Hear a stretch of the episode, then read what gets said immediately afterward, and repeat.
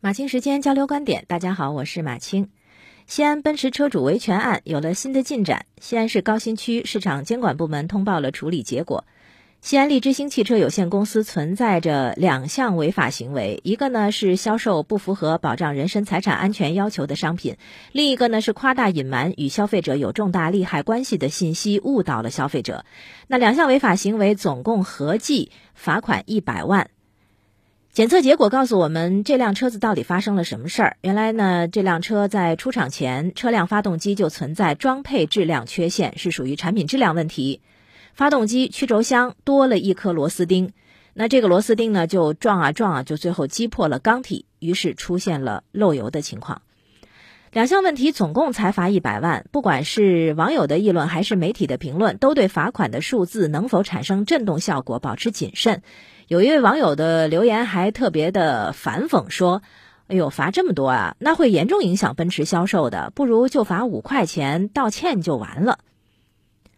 坦率的说，罚一百万可能已经是行政管理部门按照法律法规所能处罚的最高上限了。对于奔驰来说，损失应该也不止一百万，应该还包括品牌影响力以及近期的销售业绩。至于说西安利之星，是不是会被取消授权，从此就关门停业？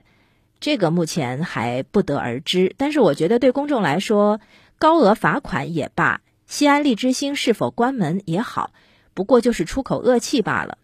最怕的就是罚也罚了，门也关了，但是下次当你我走进 4S 店的时候，也可能会遇到同样的问题。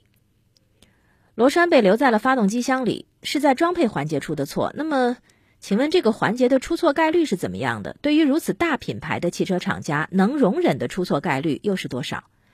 我跟朋友们谈到这个问题的时候啊，呃，好些朋友都觉得说这是无法避免的事儿，颇有那么一点儿见惯不怪的意思，总是说：“哎呀，那你要碰上了，那只能算你倒霉。”可我在想，是不是因为我们已经放弃追求无差错，才会对出错变得有那么点儿不以为然？照理出错应该是例外，不出错才是常态。但是，是不是在不知不觉间，我们已经习惯出错了正常，零差错才是例外呢？是人就一定会出错，所以才有了著名的海因里希法则。那位叫海因里希的安全专家在分析工伤事故的发生概率时，给保险公司提经营法则。他统计了五十五万件事故，得出一个重要结论：就是在事故中，死亡、重伤、轻伤和无伤害事故的比例是一比二十九比三百。这意思是说，在生产过程中，每发生三百三十起。意外事件就有三百件是没有发生人身伤害的，二十九件呢造成了人员轻伤，有一件呢会导致重伤或者死亡。但是也正因为是人就会出错，所以才会在生产的流程设计里面减少出错几率，以及要及时纠正错误。所以呢，我就很好奇一件事儿：螺栓被留在了发动机箱里，这种差错是否是不会被检测发现的差错？它在发动机里头晃荡，最终击穿了缸体，导致漏油，是否是无法被察觉的？一辆车从厂家运输到 4S 店，再到消费者手中之前，4S 店是应该要负责做 PDI 检测的，就是车辆售前检测证明。这个检测也是包括对发动机在内的内部部件进行检测的。是否是说这种发动机里有异物的情况，这个检测无能为力？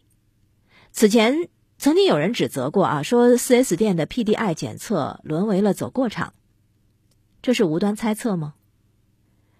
除了生产环节、检测环节，让我疑虑的还有消费环节。如果生产环节无法保障产品不出质量问题，检测环节呢又无法保证消费者拿到的是安全合格产品，那我想可退可换，它不就应该是正常的保障手段吗？那为什么此前销售的时候一直是强硬的以所谓“三包”规定来强迫消费者接受发动机漏油就只能更换发动机呢？并且，这种显示公平甚至涉嫌违法的销售模式一直在这个行业里大行其道，这又是什么缘故呢？此事呢，现在是圆满解决了，但是对于其他消费者来说，是否仍然得遵循“大闹大解决，小闹小解决，不闹不解决”的维权路径？